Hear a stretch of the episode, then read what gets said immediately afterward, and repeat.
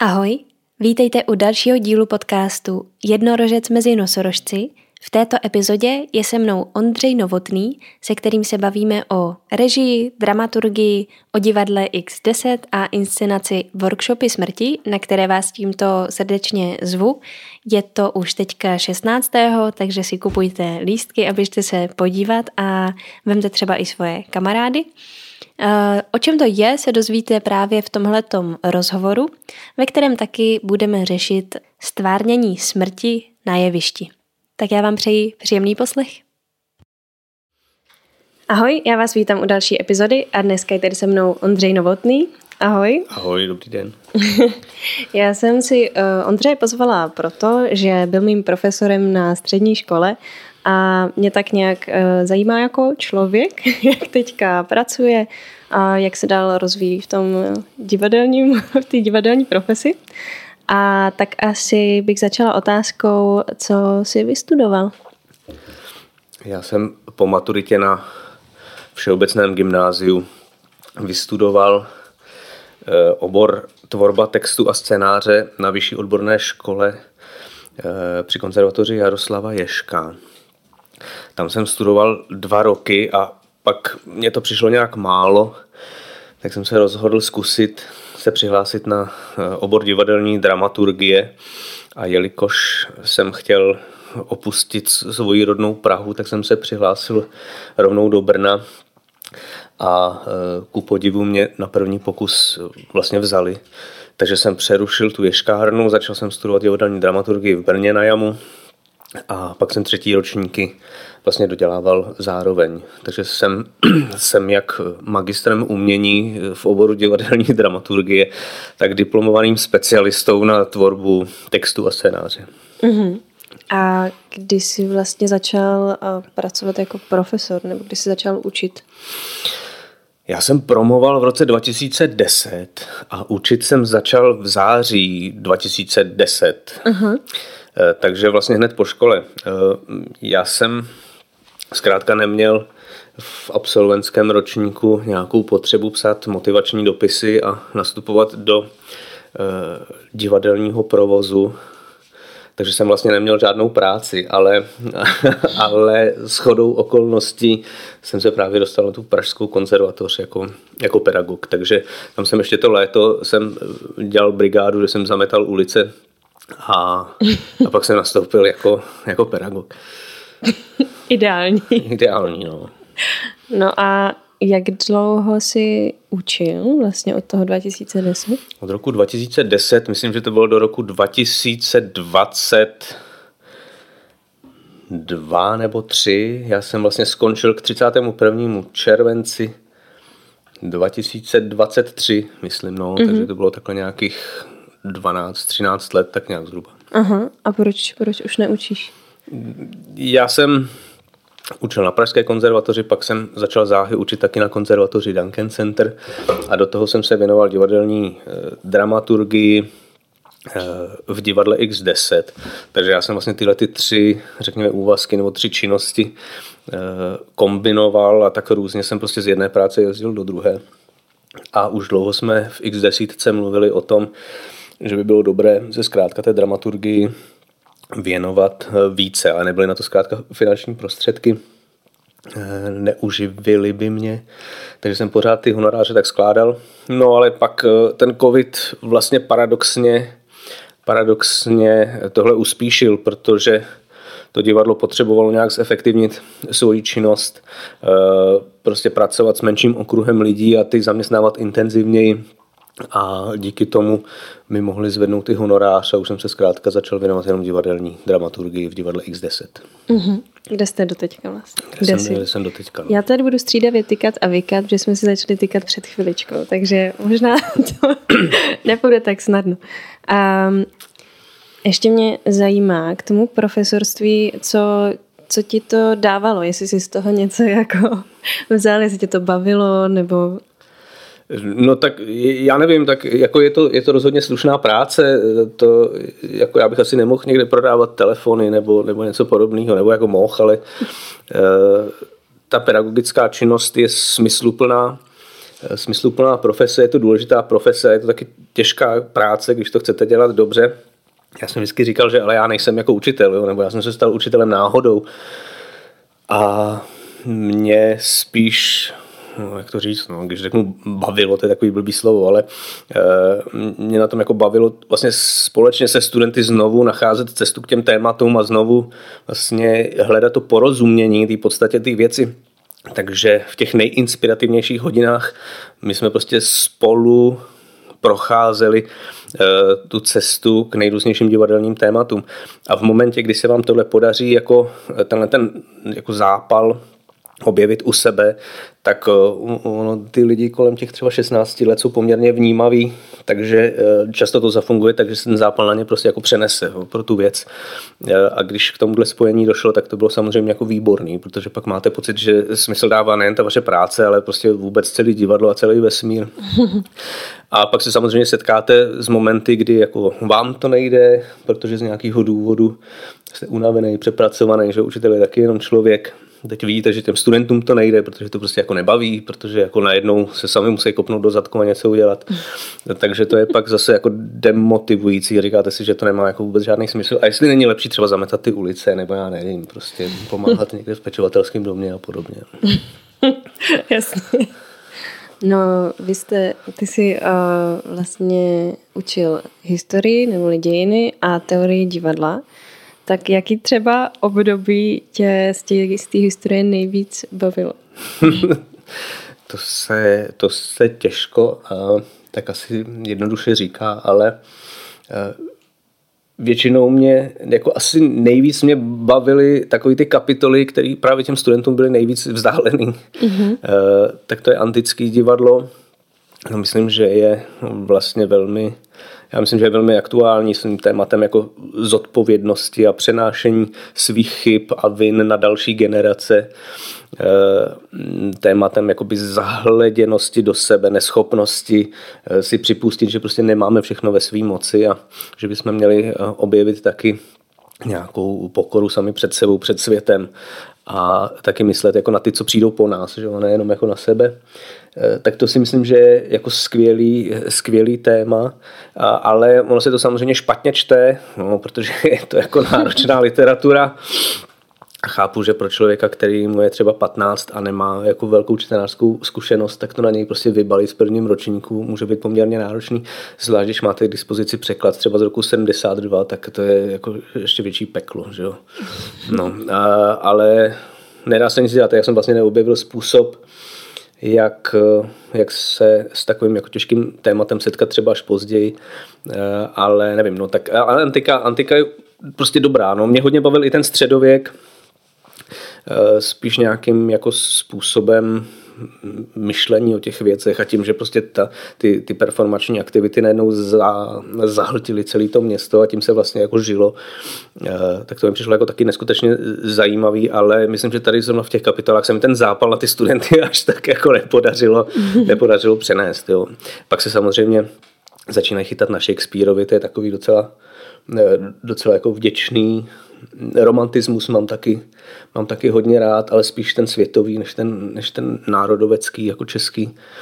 Uh, a pak to ne, no to, a v tom 20. století to už je prostě jako mazec, no, to, už, to už jede, jako jenom se to střídá a vy jenom jako koukáte, co se děje se světem a je to, jako ty proměny jsou velmi, velmi inspirativní. Těžko se mi vybírá mm. jenom jedna mm. kategorie, protože víte, na, na, nás třeba profesor Bořivoj Srba učil na fakultě něco, čemu se říkalo stylové proměny české režie. Jo? A mě o ty stylové proměny, že mě vždycky jako fascinovalo, jak ty jednotlivé proudy, etapy, epochy na sebe navazují, jakým způsobem se popírají, jak se vyvíjejí, jakým způsobem navazují třeba na tu, ne předchozí, ale na tu, co byla ještě předtím a jak se neustále vlastně nejrůznější ty prvky, témata, postupy vrací v různých jako modifikacích a to pak prostě z toho nemůžete jenom jednu kapitolu nějak jako mhm. jednoduše mm-hmm. vytáhnout. Mm-hmm. Já si pamatuju, že jsme, když jsme probírali už jako víc současnější divadlo, takže mi přišlo, že to už vás právě zas tak moc nebaví, nebo jsem byla já, kdo mě to, koho to jako nebavilo.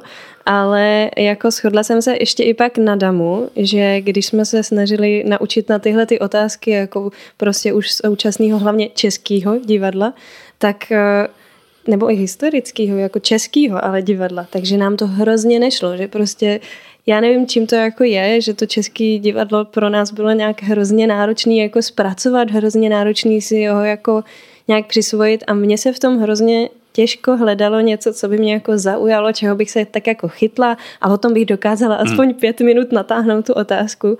Mm, napadá vás třeba, čím to mohlo být, že já se na tom fakt shodla s hodně lidma. Jako... Moc ne, eh, jako nevím, jo, to, to si budu jako vymýšlet, ale eh, já si myslím, že to může být, nebo pro mě, jo, z mého osobního pohledu, eh, je to tím, že prostě zvítězila v jedné v jedné etapě, no v těch raných etapách českého divadla, taková ta tylovská koncepce nad tou máchovskou. No, pak samozřejmě ta Tylovská byla nějakým způsobem pak třeba jako překonaná, ale mm, víte, to je, eh, a zase se vrátím jako ke svým profesorům, ke svým profesorům eh, z fakulty, Milan Uhde s námi měl takový seminář, tuším, že kapitoly z české literatury, nebo nějak tak se to jmenovalo.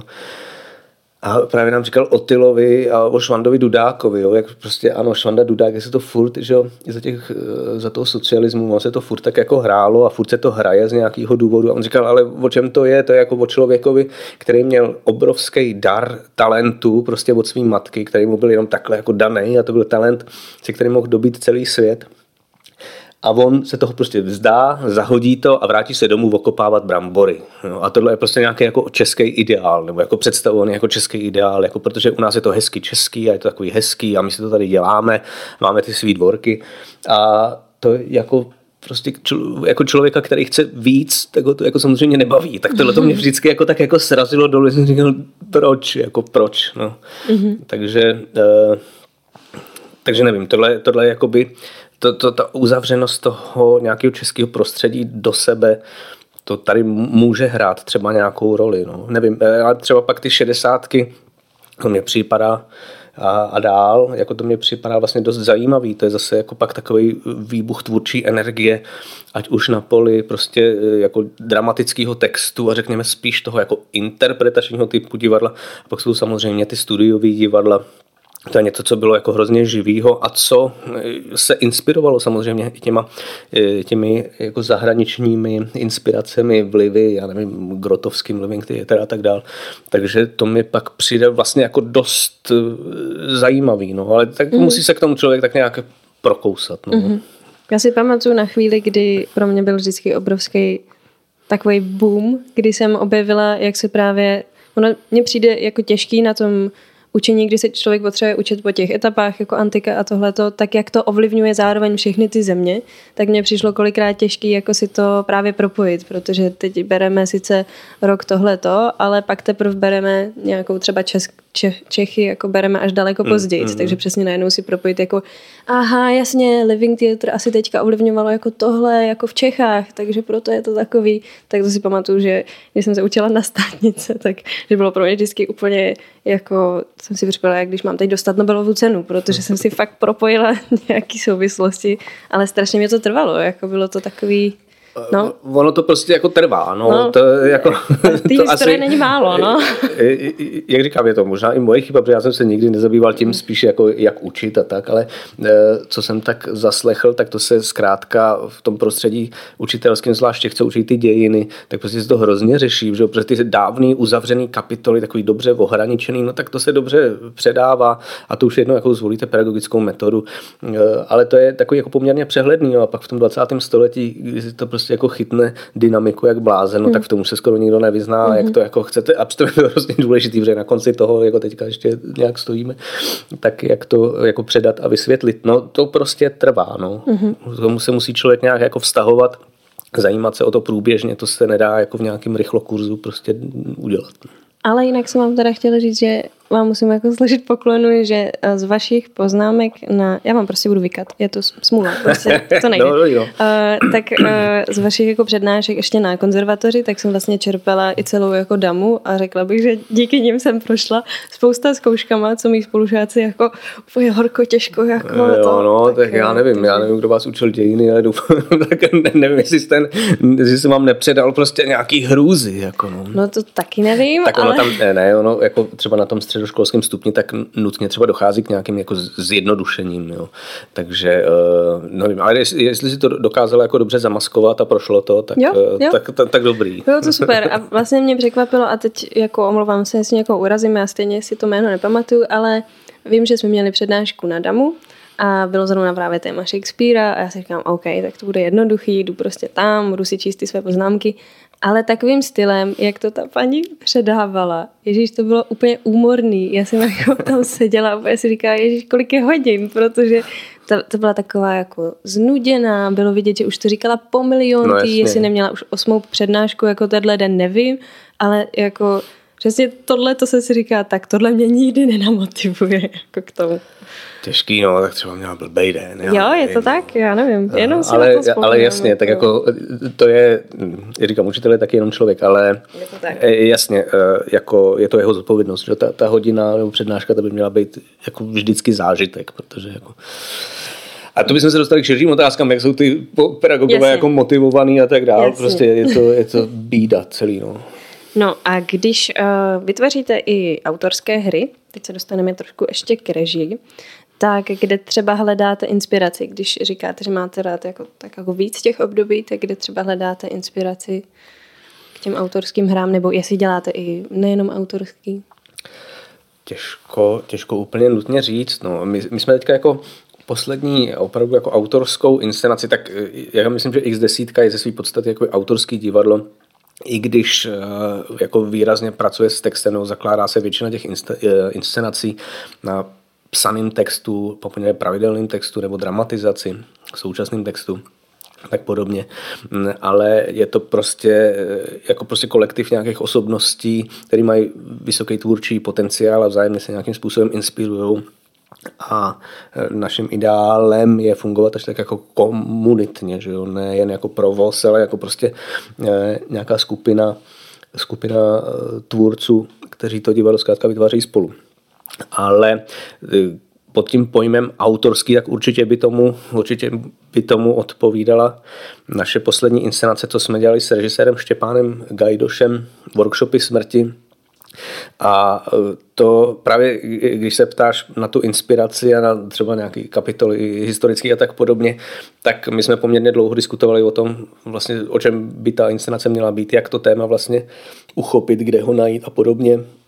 A v jedné chvíli jsme začali vlastně plánovat po covidu, po odeznění té pandemie.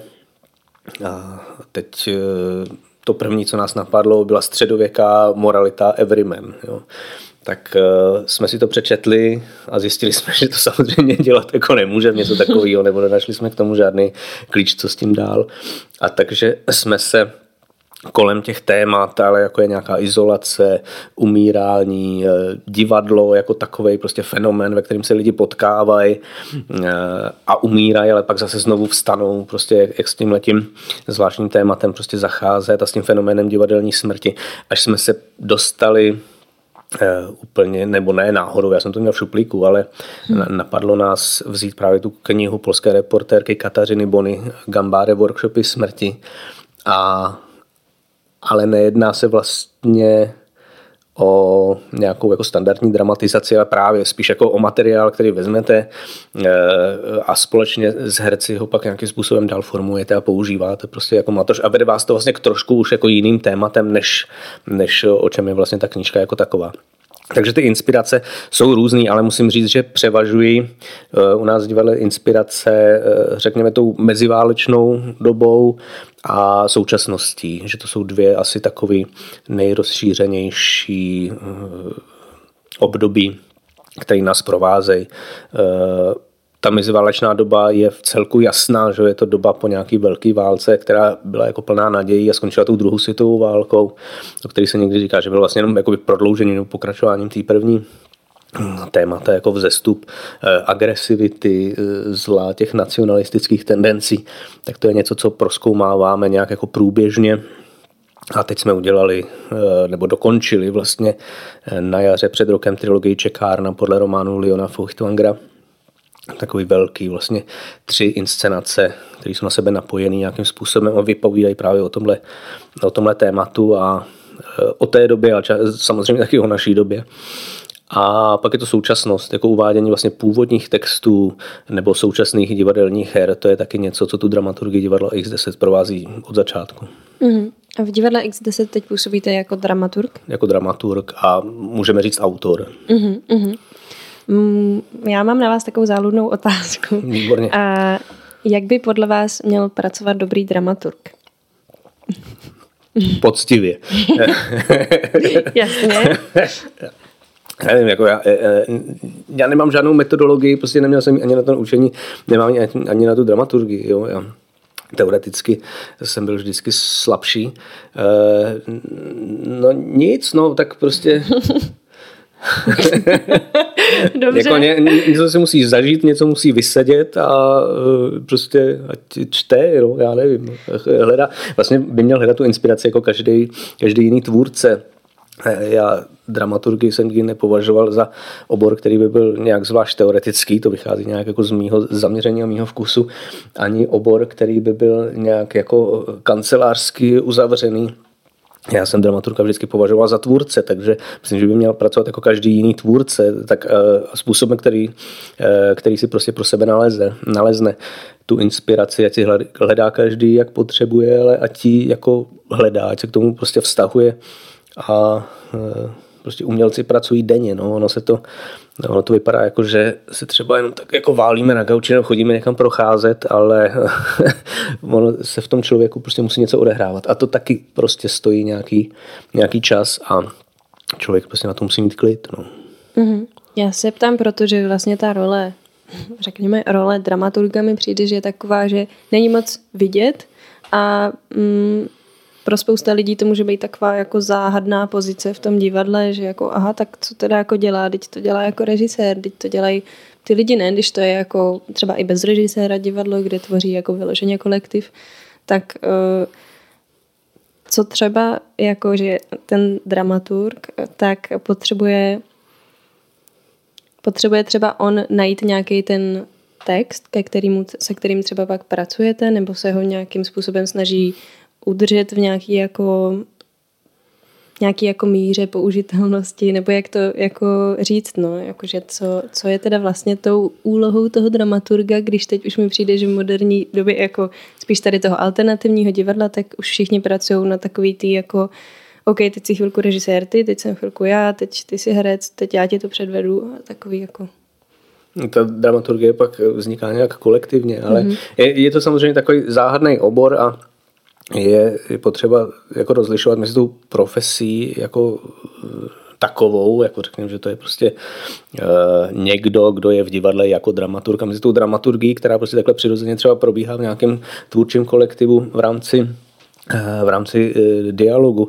No, já tady ne, nebudu, nebudeme dělat žádné jako přednášky z dějin dramaturgie, ale co mě jsou třeba takový názory na dramaturgii, které jsou mi blízký, tak eh, za prvý to, to slovo vzniklo z řeckého dramaturgos, který označovalo dramatického autora. A, takže to byl ten, kdo stojí za tím textem, ale víme, že ten autor antické tragédie nebyl jenom literátem, ale že byl zároveň jako širokým vlastně divadelním praktikem, eh, že se zabýval tím, čemu bychom dnes řekli režie, zabýval se hudbou a celkovou kompozicí toho, čemu říkáme inscenace. To znamená, že pronikal vlastně do všech těch složek a byl schopný je komponovat tak, aby eh, dostal eh, z té kompozice maximální množství významu. A to podle mě jako pořád trvá. A další, další taková věc, ke které se eh, vztahuju ohledně dramaturgie, že to je někdo, kdo jakoby zprostředkovává nebo ručí za kvalitu toho dialogu dialogu mezi jednotlivými divadelními složkami i dialogu mezi eh, hledištěm a jevištěm. A samozřejmě dialogu, řekněme v tom e, dramatickém literárním slova smyslu, že ty postavy nějak mluví a e, mají maj v tom dialogu zkrátka vyjevit prostřednictvím toho dialogu nějaký téma. Dramaturgie pojmenovává témata, to je pro ně naprosto zásadní. A co si myslím, tak dramaturg má být v divadle prostě se trvalou inspirací, prostě někým, kdo je schopný zvenku těm tvůrcům, kteří třeba jsou v tom procesu uvnitř, především režisérovi, hercům, poskytovat prostě zpětnou vazbu a poskytovat jim inspirativní impulzy, jak tu práci prostě rozvíjet. Ať už řekněme v nějakém dlouhodobějším horizontu, třeba několika let, kam to divadlo směřuje, ten jeho program, tak samozřejmě v tom malém měřítku té jednotlivé inscenace. Mm-hmm. Mm-hmm. Jo, super. Děkuji. A vy jste tady zmínil ty workshopy smrti, na kterých jsem se byla v x desíce podívat. A já jsem si na to napsala hnedka po tom představení nějaké jako otázky, co mě tak jako zajímalo. A třeba tam je takový velký, jak už vyzní z názvu, velký téma té smrti. Tak jestli jste třeba nějak eh, během té tvorby řešili mezi sebou nějaké zkušenosti se smrtí v životě mm, celého toho kolektivu? Tomu se samozřejmě nedá, nedá vyhnout. Eh, já bych jenom k tomu dodal, že ten, ten název zní Workshopy smrti, my jsme to schválně takhle nechali, je to název, nebo skoro název i té knihy, kterou jsme se inspirovali, to se jmenuje Gambare, japonský slovo, Workshopy smrti, takže se nejedná jako o fenomén smrti, řekněme obecně, ale spíše se jedná o fenomén divadelní smrti o tu otázku, proč prostě chodíme do divadla, kde se furt válí nějaké mrtvoly. Eh, my tomu pak zatleskáme, ty mrtvoly vstanou, protože to nejsou vlastně skuteční mrtvoly, jsou to jenom herci. My víme, že jsou to herci, že to nejsou mrtvoly, přesto se chodíme na ty mrtvoly furt koukat. No. A tak to jsou vlastně otázky, kolem kterých jsme kroužili a který, který nás zajímali i v souvislosti s tím, co právě teď jako v současnosti zažíváme, ať už eh, prostě prostřednictvím eh, rozhovoru s někým, kdo přijde z Ukrajiny nebo zprostředkovaně třeba uh, přes média, tak jak vlastně s tím fenoménem zacházet a jestli nám k tomu divadlo vlastně vůbec k něčemu dobrý a proč do něj furt chodíme. Tomu, že pak jako mluvíte o smrti, že to v názvu, tomu se samozřejmě nevyhnete, to je jako jasný, ale e, nedělali jsme to vůbec nějakou jako násilnou násilnou formou. Myslím, že ten, ten tvůrčí tým, který se podařilo sestavit, je vlastně velmi jako otevřený, ty lidi se vzájemně znají a takže když k tomu chtěl kdokoliv vlastně přispět jakoukoliv příhodou, historikou, zážitkem, zkušeností ze svého života, tak to prostě jako udělal. A já nechci moc jako prozrazovat, jo, mm-hmm. ale, ale Kateřina Bony, e, i když jsem se koukal na její oficiální web, tak ona právě dělá i něco, čemu se říká workshopy smrti a inspirovala se, inspirovala se něčím, co dělají v Japonsku, japonští e, mniši, a je to taky jedna kapitola z té knihy, kterou napsala. A je to takový workshop smrti a my ho vlastně divákům jakoby nabízíme v závěru. Eh, je to naprosto jako individuální. Myslím, že se snažíme těm divákům vytvořit eh, maximální možnou míru soukromí, aby byli schopni to prostě nějak si v sobě utřídit určitý myšlenky a e, samozřejmě tenhle ten workshop smrti jsme prováděli i spolu prostě v rámci prvního týdne e, zkoušení a e, myslím, že jsme si to docela jako užili a že ta reflexe potom byla dobrá. A že člověk zároveň ví, že prostě mezi lidma, e, před kterými se nějak jako nemusí stydět, bát, nemusí taky nic odkrývat, prostě když nebude chtít. A zároveň jsme byli schopni to vlastně velmi dobře velmi dobře spolu reflektovat a byl to, myslím, moc dobrý zážitek. Mm-hmm. Mě napadá teď, jak eh, jste říkal, že že vlastně se potřebujeme vztahovat pořád nějak té smrti a lidi se na ní chodí jako dívat do toho divadla, tak jestli tam není i nějaká souvislost, jak jsme mluvili i o té historii, kde vlastně ta vidět smrt třeba na ulici, tak bylo vlastně poměrně jako častější než jako dneska, že se lidi chodili dívat na ty popravy, nebo uh, byly různý souboje, uh, ať už rytířský, nebo jakýkoliv jiný. No a prostě se stalo, že ten jeden toho druhého zabil, nebo prostě v Římě zápasy, něco.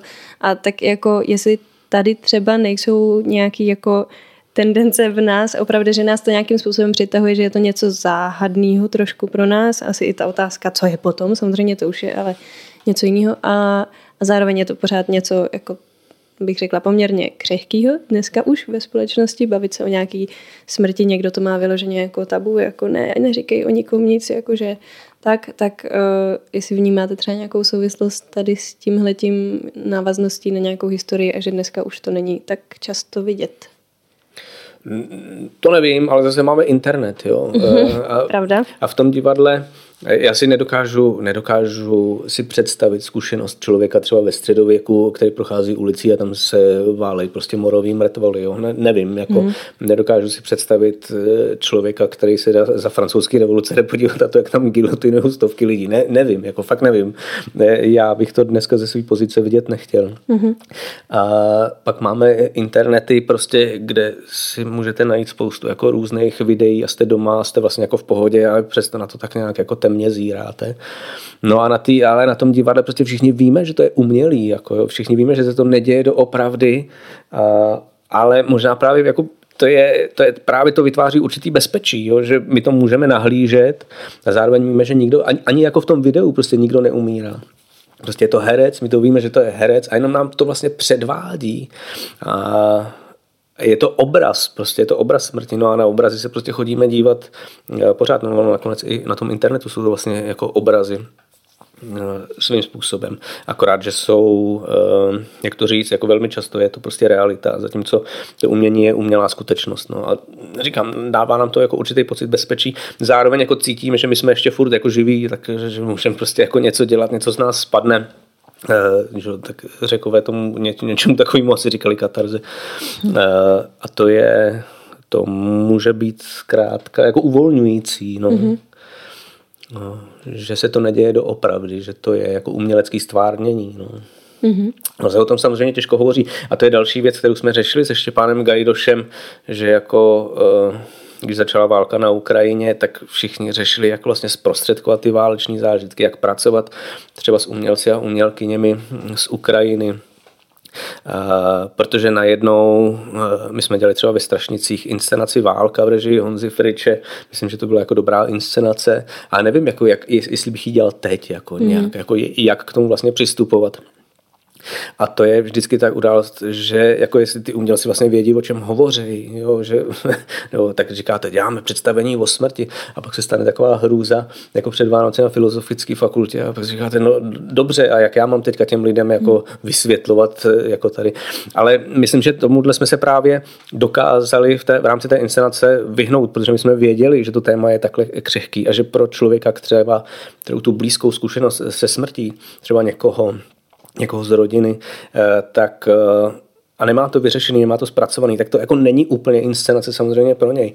Ale pro člověka, který už to třeba zpracovaný má, nebo aspoň do větší míry, tak to může být prostě osvěžující. Protože my se tam jako vlastně nikomu nevysmíváme, my tam neděláme nějaký eh, hloubkový filozofický analýzy toho fenoménu ta inscenace je prostě jako hravá a primárně, primárně pracuje s tím fenomenem divadelní smrti. Takže pokud na někoho míří, tak míří jako na nás, jako na divadelníky, kteří jsou si vědomí těchto těch otázek, jako že mm-hmm.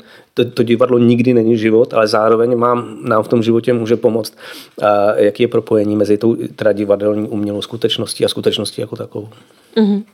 Jo, jako za mě mm, mě jako moc potěšilo, já jsem taky si nebyla jistá, na co jdu, protože i ten popis, eh, to už jste se o tom i pak bavili v tom divadle, že nevíte, jestli byste ho neměli změnit, popis toho představení.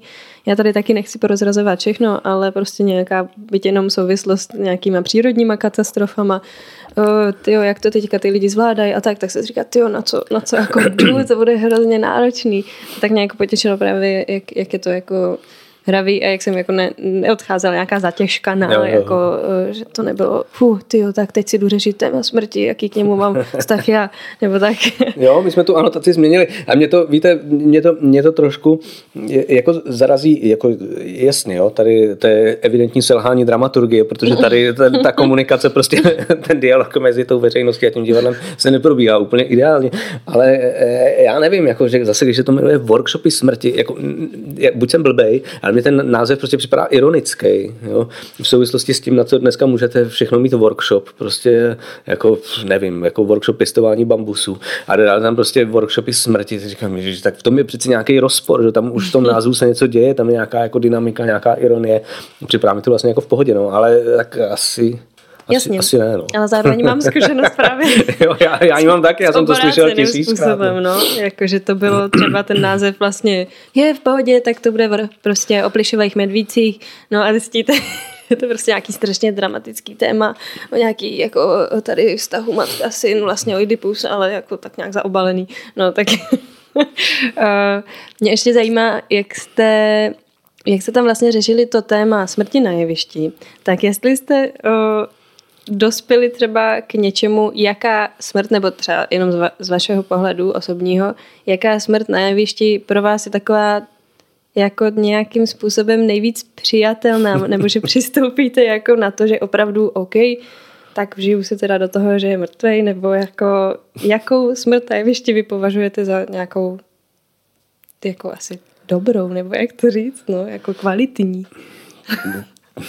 Kvalitní smrt na jevišti. Kvalitní smrt na jevišti, no. Zase těžko budu hledat nějaké, nějaké zobecnění, ale uh, určitě bych jako je zajímavé, že součástí toho, toho textu, té inscenace je právě i návod, jak dobře umírat na jevišti. Mm-hmm. Jo. To je samozřejmě taky jako ironická záležitost, ale a, ale ve své podstatě bych s tím vlastně souhlasil.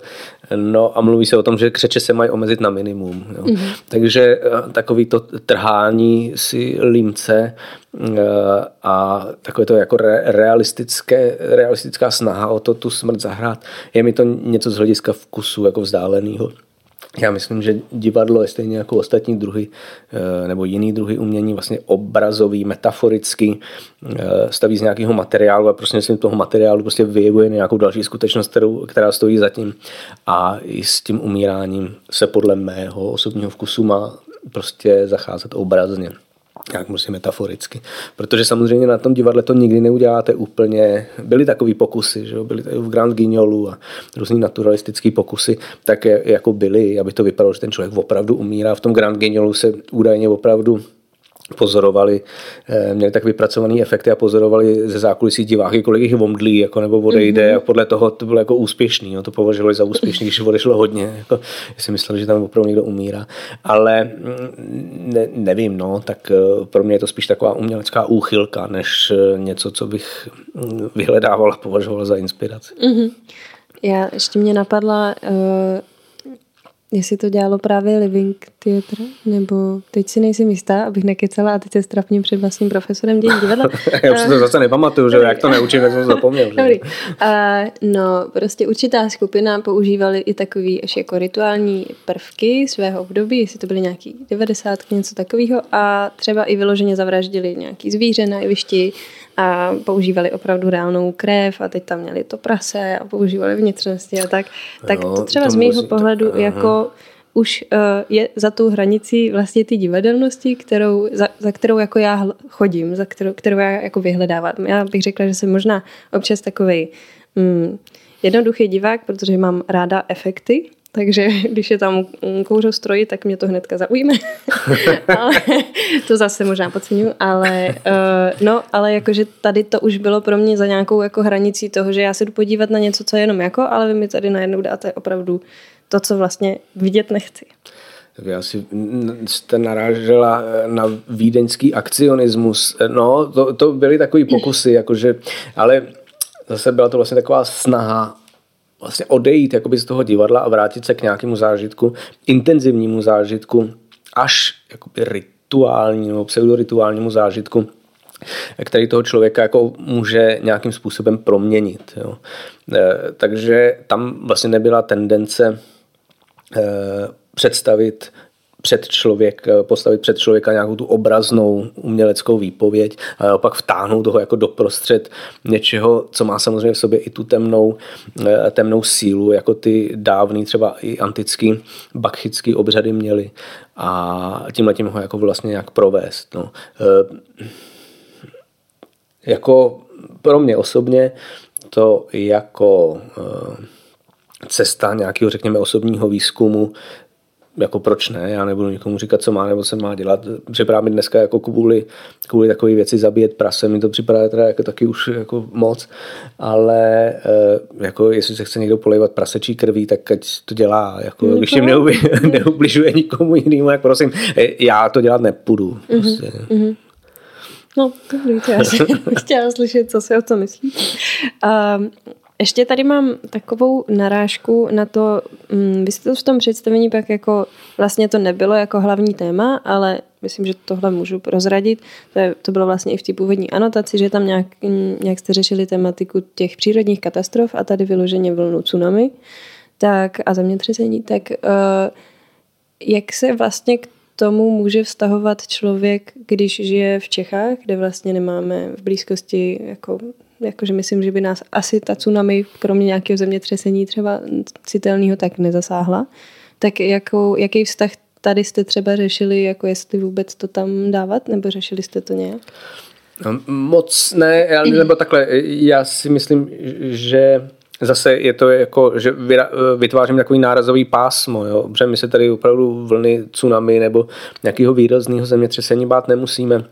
Na druhou stranu eh, ten pocit určitý jako ohrožení toho, že něco zasáhne do vašeho života a vy to nemůžete ovlivnit, mm. tak to zase mi to připadá jako funkční, funkční metafora a ten pocit toho ohrožení, já ho, hm, jak to říct, no já si nějak jako zpracuju, já to nějak jako hm, jako necítím se být nějak výrazně ohrožený, spíš myslím třeba jako na svoje děti, ale ten pocit jako neklidu a toho, že může přijít něco eh, víceméně z čista jasná nebo jako ze dne na den, a vy nebudete schopni to nějak jako zpracovat, tak eh, to myslím, že prostě tady existuje. A, a navíc ta příroda se prostě jako mění. Jo. Ty katastrofy u nás naštěstí, my žijeme na tom českém dvorku, který je právě jako poměrně bezpečný, jo. My jsme v pohodě. Takže, eh, ale příroda se mění, jako tornáda na Jižní Moravě, záplavy a tak dál. Nejsou to tak katastrofické scénáře, Nicméně ta, jako začíná nás to trošku jako upozorňovat, že, že není prostě všechno, že nemusí být prostě všechno vždycky úplně tak malebné, jak si to představujeme právě eh, v té hezké národní hymně. Mm-hmm. No jako mm, za mě teda pořád funguje to, že kdyby jako se příroda rozhodla, takže si nás klidně jakoby vezme zpátky. Jakože to, jako, jak máme pocit, že jsme teda jako někde na vrchu světa, tak jako OK, ale no, přesně jasně. pak přijde nějaká jako katastrofa a co jako my s ní tady máme najednou prostě místo Prahy máme moře a jako s tím se asi nevypořádáme. No, no. jasně, jasně. Mm-hmm. Ale ať se ty spalovací motory pěkně chrlej jako dál, jo. Jo, to... je to super. Tvoje, vlastně se nic neděje. Tak hele, ta příroda to stejně neovlivní, že jsme tady jenom chvíli, takže je potřeba z toho vydojit prostě co nejvíc. Přesně tak.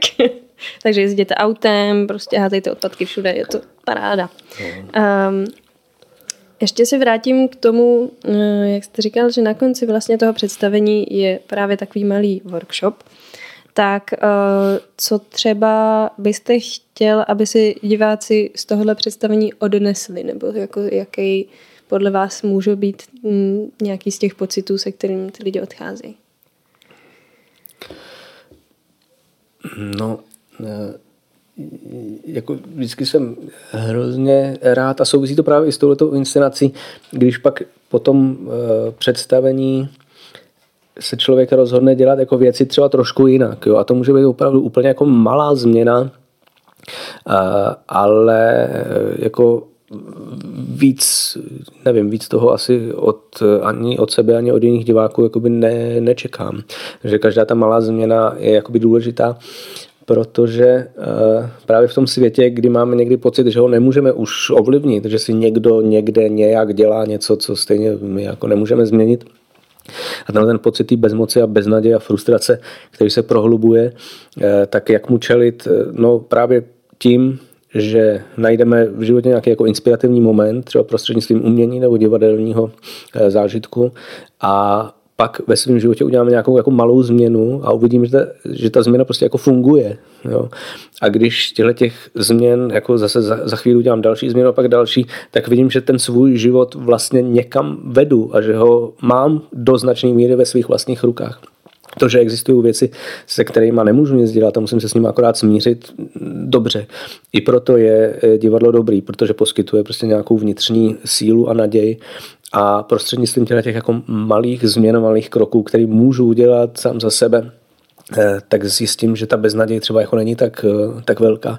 Takže když to řeknu pateticky a zobecním tak, aby si divák vlastně odnesl naději, že může ve svém životě něco změnit.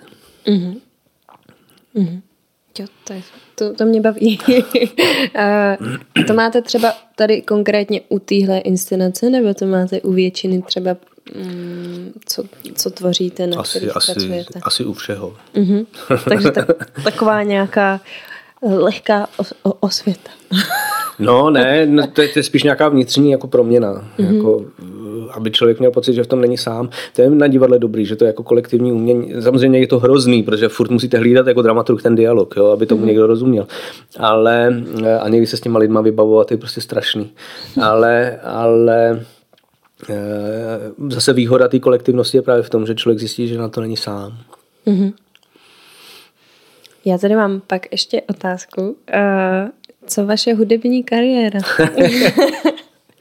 no, Stále ještě hrajete? kariéra, to tomu dá říkat kariéra.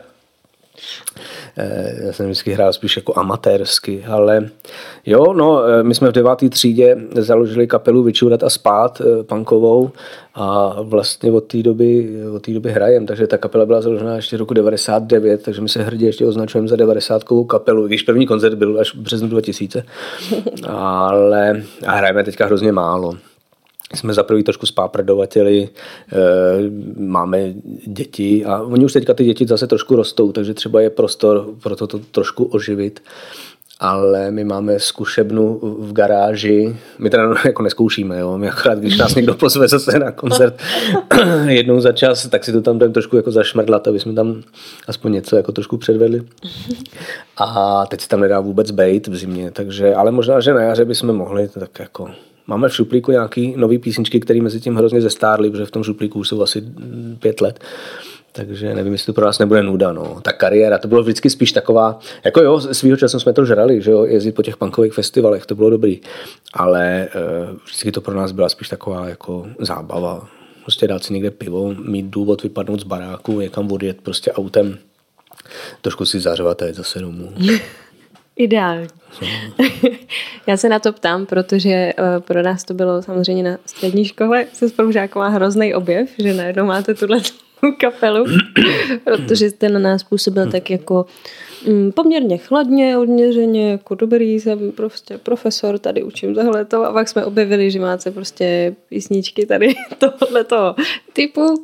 A, no a mě to třeba vlastně hrozně pomohlo, že jsem jako zase se posunula v tom myšlení, jako, uh, že jsem si dala jako do hlavy to, že ty profesory jsou taky jako lidi, když se má říct takhle ošklivě, ale, ale jako jo a hrozně mi to třeba pomáhalo při učení, protože já, když mi to nešlo, měla jsem se učit na vaše zkoušky, tak jsem si pustila nějakou vaši písničku, prostě jsem tady se zahrádila a mm, tak jsem se učila dál. No. Dobrá metoda, no. Mm-hmm. Tak, tak jo.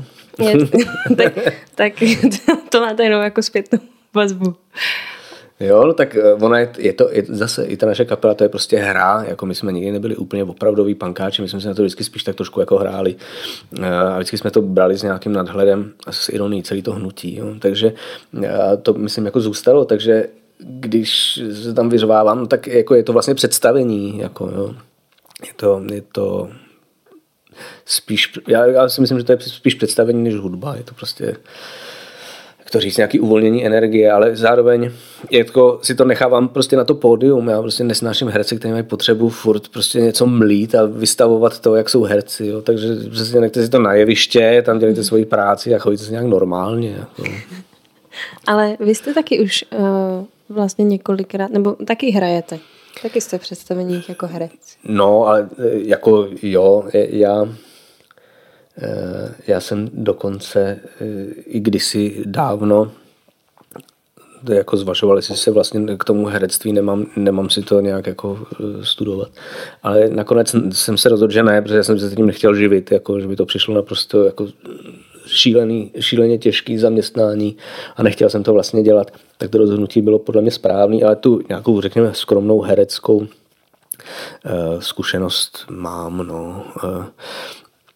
Já jsem se vlastně k divadlu dostal eh, už jako dítě v osmi letech, kdy k nám na základku na Smíchově přišla Vlasta Galerová, eh, dramaturgině s režisérem Karlem Křížem, který te- tehdy vedli divadlo Labyrint a uh, oni prostě v rámci toho divadla založili něco, čemu říkali dětské studio a to byl vlastně takový jako kulturně výchovný projekt, jo, že prostě děti prostřednictvím tvorby divadelních představení získávají vztah k divadlu, k literatuře, k hudbě, k výtvarnému umění, takže to byla to spíš výchova jako příštích diváků než divadelních profesionálů. přestože někteří z nás se tomu divadelnímu umění dnes eh, profesionálně věnují. No a tam v rámci toho studia jsem pak měl i dvě takové dětské role prostě na v těch večerních inscenacích. No a pak jsem právě v těch 14 si říkal, jestli nemám jít na tu konzervatoř. Naštěstí se to nestalo. Eh, myslím, že to bylo správné rozhodnutí. Ale eh, kromě toho, jo, eh, jako jsem na jevišti prostě párkrát stál. No. Třeba se student, bývalými studenty konzervatoři, konzervatoře jsem hrál v představení pana Polštáře. To, mm-hmm, jako, jako, to jsem viděla taky. To, tak to byla jako zvláštní zkušenost právě jako s typem divadla, který já jsem nikdy moc jako nedělal, jo, že tam máte prostě nějakou roli, teď ji interpretujete, máte jako ty situace, že jo. A vždycky jsem dělal právě spíš divadlo autorský, který je založený na poezii hlavně. My máme s takovou partou e, kamarádů ještě z fakulty a, a dalších kamarádů, třeba, který hrajou i u nás v divadle teďka, takovou partu, říkáme si Masakr Elzinor.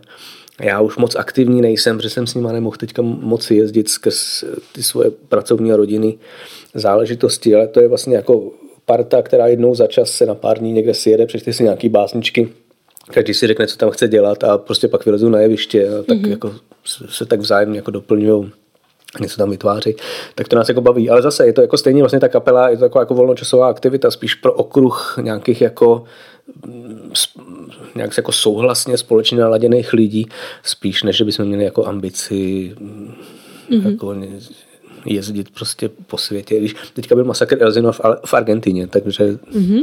to je asi nejslavnější divadelní zájezd. Já jsem tam nebyl samozřejmě, já jsem byl v x desítce a doma. Že? Já jsem byl ten dudák, co okopává ty brambory.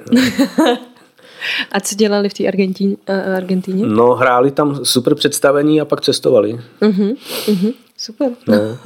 A to, to dostali jako nějaký grant nebo tam měli No, na něco tam, něco tam bylo, nějaký uh-huh. prachy eh, z veřejných prostředků jsme na, na to dostali uh-huh. a pak nevím, z čeho to bylo ještě dofinancovaný, nevím. No. Uh-huh. A co vlastně vás baví na, na tady tom divadelním prostředí? Moje otázka směřuje i k tomu, eh, co byste dělal jinýho, kdybyste se nevěnoval divadlu. no, nevím, já, já jsem se po maturitě ještě hlásil právě taky na, na, na školu, eh, kde se učilo sociální práci, tak to je něco, co mi připadá smysluplný, ale nevím, jestli na to mám úplně jako dobrou povahu, protože čím jsem starší, tím mám jako čím dál větší problém nějak navazovat nějaký autentický vztahy s lidma. A, ale tak to mi připadá docela smysluplný zaměstnání. No ta, ta pedagogika, to tady samozřejmě vysí pořád, že to možná, že to je jako profesor, ke který se třeba jednou vrátím. A pak by mě bavilo třeba, kdybych si jako měl vymyslet něco úplně eh, jako jiného, tak by mě bavilo třeba opravovat eh, hudební nástroje. Mm-hmm. Především dechové, teda dřevěné. Mm-hmm. Dechové dřevěné. Třeba klarinety, hoboje. Mm-hmm. Uh-huh. A k tomu jste někdy měl nějaký sklony, nebo to máte? No moc ne, moc ne, ale já že jako od dětství jsem hrál na klarinet, potom na saxofon a e, chodil jsem vždycky do Vršovic tam e, k panu Číškovi e, se saxofonem na opravy a jsem tam tak jako nakukoval do té dílny, tak to mně připadá jako velmi, velmi taková jako skromná a velmi půvabná jako práce a přitom právě může probíhat v takové jako tichosti a soustředění. Samotářská taková. Mm-hmm. Mm. A přitom jako pomáháte jako vytvořit jako úplně takovým neviditelným způsobem e, něco krásného. Mm-hmm. Máte něco, co vás na té uh, divadelní profesi štve?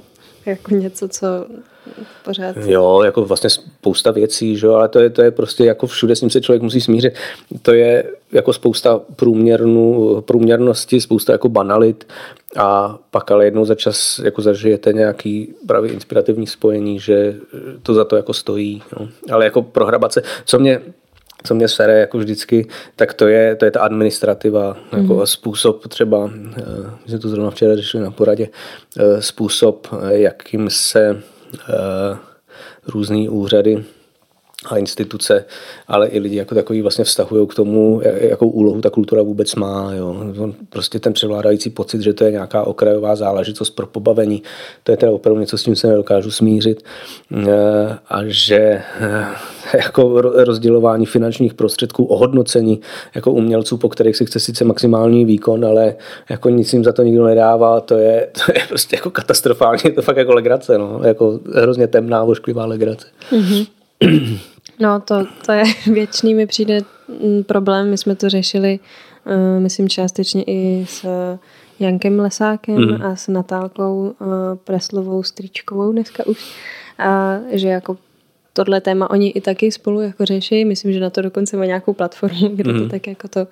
No, uh, mě, pro mě je to pořád takovou jako záhadou, jak to, že když jako to není nic neviditelného, není to nějaká jakože občas se najde někdo, kdo, já nevím, nějaký třeba učitel ježdění na bruslích, tak to není že nic takového divného za práci, je to něco, co tu bylo vždycky a, a zatím je pořád a je toho hrozně moc, tak eh, jak jako možný, že pořád se k téhle tý profesi dostává tak málo peněz nebo právě málo ohodnocení. No. Ale to jako... To je, jako, ale to je, to, ne, to prostě bohužel není jako problém jednotlivců, jo, to je, tady prostě nikdo nechápe, že třeba ta divadelní kultura, že to, to nejsou jenom nějaký soubory, nějaký herce a nějaký režisér, to je prostě propojený organismus, to je jako jedna entita a ta se musí zkrátka eh, podporovat jako celek, protože tam samozřejmě dochází k dialogu, dochází k nějakým jako vzájemným inspiracím. Eh, to, co bylo třeba to, co bylo experimentální v polovině 19. století, tak se stalo de facto potom na přelomu 19. a 20. století normou, jako mluvím o takových jako realistických, naturalistických tendencích, psychologizování, to je něco, co dneska většinový divák uh, chápe, jako že tak se dělá divadlo, jako, mm-hmm. jo. Mhm. ale to vzniklo z divadelního experimentu. Takže to nelze prostě od sebe oddělovat, jako to, to velký jeviště a nějaký jako sklep, to, jsou, to musí existovat jako spolu vedle sebe, propojovat nějak nějakým způsobem ať už teda konkrétně třeba tím, že, je daleko, že by byla daleko větší prostupnost mezi právě tím, že herci hrajou třeba řekněme na velké scéně a pak v nějakých jako alternativnějších e, typech projektů. Ono se to samozřejmě stává, ale myslím, že to není jako úplně chápaný, že tak, tak to je. A stejně tak si myslím, že ta podpora by měla být e, daleko, e, daleko by měla prostě zohlednit že se jedná o jednu jako záležitost, která funguje jako komplex, jako celek, že to nejsou prostě jenom jednotliví tvůrci nebo soubory, kterým se zrovna teďka daří, nebo zrovna teďka frčej, nebo zrovna teďka byli v televizi. Mm-hmm. A to hodně zjednodušuju, no to bude asi složitější, jsem trošku nespravedlivý, ale jsem prostě nasranej. No. Rozumím. Já, já jezdím uh, do práce, nebudu říkat kolem jakého divadla, uh, prostě kolem jednoho divadla a vždycky vidím uh, určitý plakáty na to divadlo a mě vždycky úplně jako štve a teď je mi asi jedno, jestli někdo pozná, jak je to divadlo. Uh, štve jako ten způsob, jakým je třeba jenom uh, dělaná ta reklama na to představení, vyloženě reklama, a to, že jsou tam fakt jako uh, z toho z toho obrázku můžete vyčíst jenom, kdo tam jako hraje a můžete se jít podívat na ty postavy, na ty, řekněme, osobnosti. A přijde mi, že to je přesně to, to co jako mě na tom taky trošku štve, že prostě v nějakém roce se dostali na nějakou úroveň tady ty herci, já jim gratuluju, je to super, ale pak tam jako tak nějak zůstali a prostě určitá asi generace chodí jenom na tyhle ty lidi, co už jako mají to jméno, co už jako znají a přijde mi, že pak jako uh, asi to není jako většina, ale pak mi přijde, že mají daleko menší šance někdo jako novej nebo někdo, kdo se chce, chce věnovat nějakému autorskému divadlu, co třeba není tak vidět, takže je to prostě najednou hrozně těžký na to přitáhnout lidi. My jsme třeba hráli představení ve Venuši ve Švelovce, uh, George, a s Eliškou Říhovou, zdravím jí, jestli tohle poslouchá, a prostě na, my jsme měli v podstatě skoro přesilovku a to nás tam hraje fakt málo, prostě na nějakou reprízu, tak tam přišlo jako pět a půl člověka mm-hmm. a to mhm. bylo hrozný, to je prostě strašný hrát pro takhle málo lidí, jako najednou ta zpětná vazba pro toho herce jako je taková nulová. Vůbec člověk neví, jako pro co hraje, co zrovna jako se tam děje. Tak to je zase můj druh nasrání. Tohle. No, eh, nevím, jak, má, jak, no, jak to, vám pomoct. To tak jako sdílím tady. To tak jako, jako taky jsem to samozřejmě toho. zažil, jo, a nevím, těch divadel je přeci jako spousta, že to samozřejmě divák, ať si vybere, co potřebuje zrovna v tu danou chvíli, ale někdo divadlo nepotřebuje vůbec a to je taky jako legitimní. Ale e, prostě spousta projektů, těch, o kterých většina pak diváků ani neslyší, nevidí, protože prostě tu propagaci nemají, a nemají možnost se dostat tak do veřejného prostoru, tak spousta těch projektů jsou samozřejmě nesmysly, jako jo. ale můžou tam mezi tím být i projekty, které jsou dost dobrý, ale narážejí na svoje hranice ekonomický, na ten takzvaný skleněný strop, protože prostě bez peněz se to dělat líp jako nedá. Mm-hmm. Jo. Vy se prostě nějak vyvíjíte, můžete jít z nějakého temného sklepa, kde jste opravdu dělali za 5,50 a hrozně jste si to jako užívali, protože jste byli ještě na fakultě mm-hmm. a mhm. protože prostě nějaký možnosti žít jste měli. No a pak jste jako svojí pílí, prací, tou neústupností jste se vypracovali jako dál, otevřeli se vám další možnosti, vy je chcete naplňovat, chcete překonat tu hranici, ale prostě nemáte na to ty ekonomické prostředky. No a pak to dělat nemůžete samozřejmě. Takže ty projekty pak jako zanikají, nebo je vidí minimum lidí. No ale zase je to problém toho, že jsou prostě nějaké jako struktury ehm, a mechanismy přidělování těch finančních prostředků. Ty rozpočty jsou prostě nějakým způsobem omezený. Eh, jsou baráky, které tradičně dostávají hodně a jsou soubory, které tradičně dostávají málo mm. a velmi těžko se tyhle ty jako hranice vlastně posouvají nebo jako překonávají. Mm. Já si vzpomínám na velice takové moje veselé divadelní období, kdy jsem nastoupila na konzervatoř a v zápětí, jestli Možná ještě v prvním ročníku jsem se nějak přichomejtla k Old Stars skupině, jestli to znáte. Mm-hmm. Prostě mm, tak přijde mi, že to je vlastně soubor, který tak nějak vyškoluje uh, lidi, co se buď chtějí věnovat divadlu jako koníčku, a nebo se chtějí dostat právě na nějakou divadelní školu. Uh, tak uh, to najednou bylo takový, že jsem si najednou přišla, aha, tak, tak takhle to vlastně bude fungovat, jako já se tady uh, dostanu k nějakému jednomu režisérovi, který řekne, OK, pak tak pojď s náma do tohohle představení a tak. A hráli jsme to několikrát a pak vlastně z toho vzniklo jiné představení, že si mě tam někdo všimnul. A najednou to jako fungovalo tak, jak bych si třeba teď mm-hmm. přála, mm-hmm. aby to fungovalo a je, narazím na tu tvrdou realitu, která tak prostě jako nefunguje, jako že člověk si říká, jo dobrý, tam mě někdo uvidí, dobrý, všimne si mě, super, tak jako to, no já asi nemám tak ostrý lokty, abych právě byla ten typ člověka, co se všude ukazuje, všude jako je vidět, hrne se ke každému castingu a tak, tak uh, možná to je jako moje, moje chyba, to jako na nikoho nevztahu, ale uh, tak jenom tak jako uh, hezky vzpomínám na tedy ty období, kdy to najednou jako fungovalo tak, jak třeba si myslela, že to bude fungovat už vždycky. No. Nefunguje. ale to nevadí, zase jako otevřel jiný dveře. No, to jako... Prostě každý musí rozhodnout jako sám, se, čemu se chce věnovat, no, ale samozřejmě jako